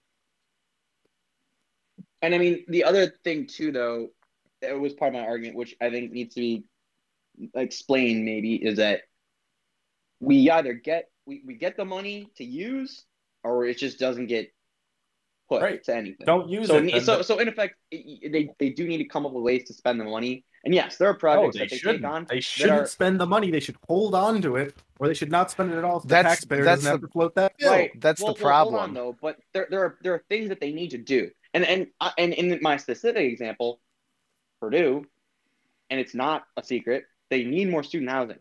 They don't need to redo what they have right now. They might need to, but they need more. Like that's that's just the bottom dollar. So the fact that they're putting up and pre before working on housing have been making fluff projects and um, beautifying campus is all great. That doesn't help. No, Um, it's not. but great. Again, just if spending it it on they the lose it. And so, what else are they going to do? I, I, I'm not. right. I'm not entirely defending them, I suppose. Um, but that's just how that works. And Mhm. and to your point, or to, to to your argument you made, and you already admitted this. lose it. Um, I'm not sure, and I'm not sure if you're sure if that's especially the case with the Romanian school or system of schools that you're thinking of, where they have this big amount of funding, they use it or they lose it, and they either don't that it's listen, use it tell you that or they state use it very sparingly. I can tell you it's state funded. They have the way it works is literally you have classrooms and offices, and that's it. You have the bare and labs and all that stuff too. You have the bare bones of what you need to actually give someone an education. Well, gentlemen, I am sure we could talk about this for hours on We end. can. I can. ar- But Yeah, Listen, I I, enjoy Make happy. arguing. I could be here all night. I love I am going arguing. to- I'm going to end on a happy Happiness note today. Overrated. We're gonna we're gonna about moonwalk. we're gonna watch Happiness is that. overrated. We're gonna watch that again. That that was fun. Can we watch that again? Thank you. That's Like, look that's at it. Go. It's just Look going. at him. Look at it. He's just. I mean, he mean, does a little booty shake. He, he does a little shimmy, there he goes. Yeah, look at him. He's going to town. and then he just spurts around and moonwalks. Ah, Ryan, answer me this. How could you watch this video, not twice over, and just have a negative view? I be let's be positive. This is so cool. Like as an engineering student yourself, by the way, um, I I think this is very interesting and encouraging um, to see that universities are trying to give their students more exposure to new technology and um, and, and new products. Not every university has a spot. Um, they're they're hard to get and they're very expensive. Um, so the fact that one uh, uh, engineering um, school was able to get a hold of one and do something really neat with it, um, I think is pretty cool. And by the way, since we haven't really figured the answer out, who's to say this that they bought it for this purpose, but they have it and now they can use it for other things? Versus your question, how I the- be happy. The two other possibilities where they've had it and now for a bit, and now this is the purpose at this point in time, or um, they they they truly did buy it for this one opportunity, and that's it. How can I be unhappy? Four simple words. $28 trillion in debt. Alrighty, so There's not two more now. Alrighty, well, with that, uh, we hope you had a wonderful night tonight. Um, we had fun talking about some of the most recent tech news. Make sure to follow us on our social media uh, with the escapades at Facebook today. You know, you can't uh, fully trust Facebook or Instagram. So uh, follow our Twitter at uh, what Tech Talk Nation with an S. And uh, Yes, there we go. Yes. So follow us on Twitter. And uh, when Facebook decides to uh, work again, maybe take a look at us on one of those, unless they go down again. So uh, with that, we hope you have a wonderful night tonight and join us next week for more Tech Talk Nation. Have a good one, guys. Bye, everyone. I'll be just as argumentative every week. Thank you for listening to Tech Talk Nation. Tune in next week for more discussion on the latest in tech.